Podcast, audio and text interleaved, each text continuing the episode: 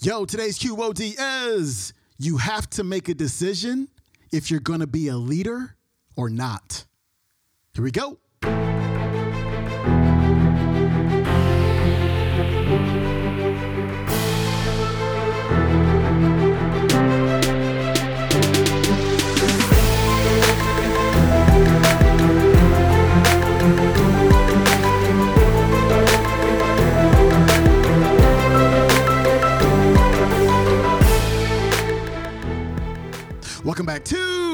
The Day Show. I'm your host, Sean Croxton of SeanCroxton.com. We're going to start off this week with a couple of talks about leadership. We got John C. Maxwell tomorrow and Steve Harvey today.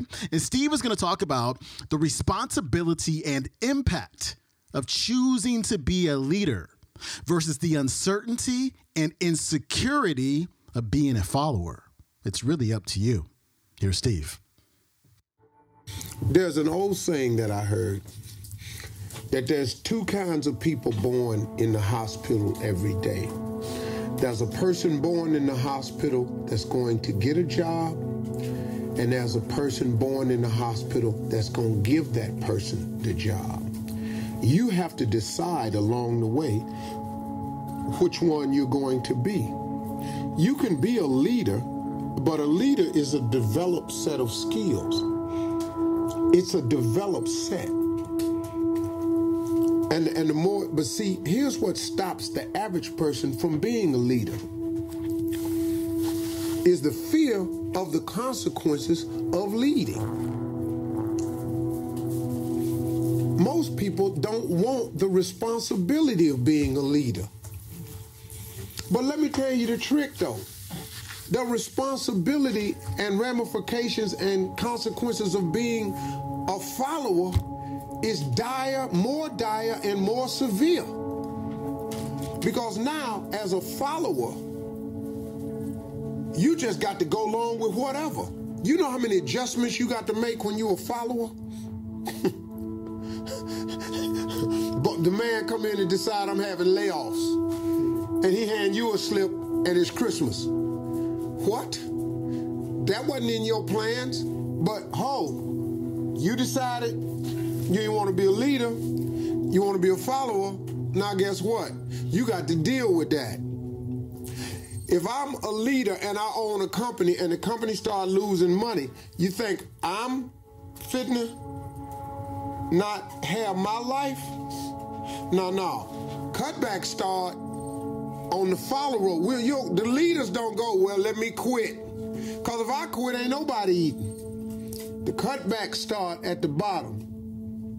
So you have to make a decision if you're going to be a leader or not. But understand what a leader is, though. Sometimes you just really want to be the leader of your own life. See, you don't have to lead a world leader. I have no aspirations of being Martin Luther King. I have no aspirations of being Gandhi. None whatsoever. I had really no aspirations of being the leader that I become today. That I got young men listening to me that I wasn't even really counting on. I got I got dudes emailing me, man, running up to me, man. At Essence, this brother ran up to me and Terrence was stopping him from talking to me. And the big brother, about 300 some pounds, sweating, had a chef coat on, had a thermometer pen, sweating all over the place. He had seen me come off stage, saw me go through the back. He ran all the way around to meet me. And Terrence, stand down, soldier. Well, this big dude right here ain't with that.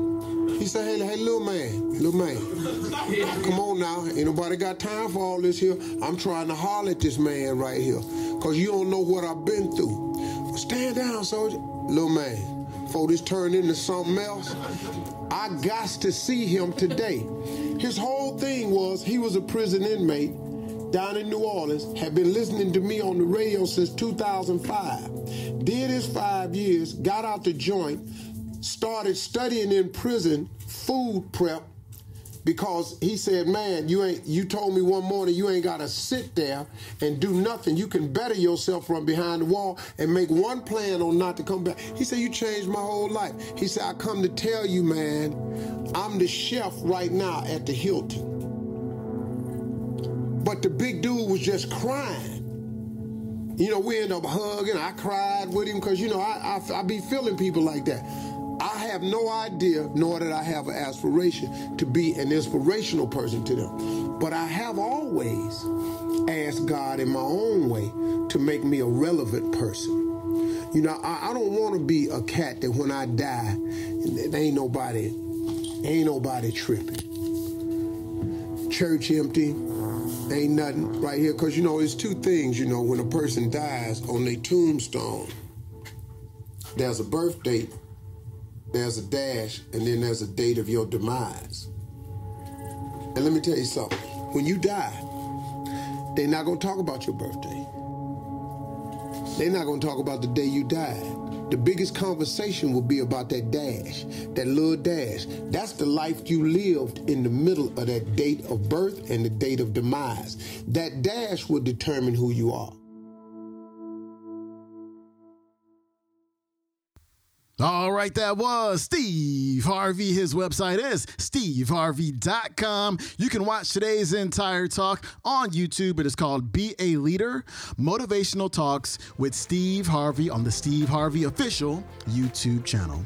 That is it for me. Follow me on that Instagram at Sean Croxton, and I will see you tomorrow. I am out. Peace.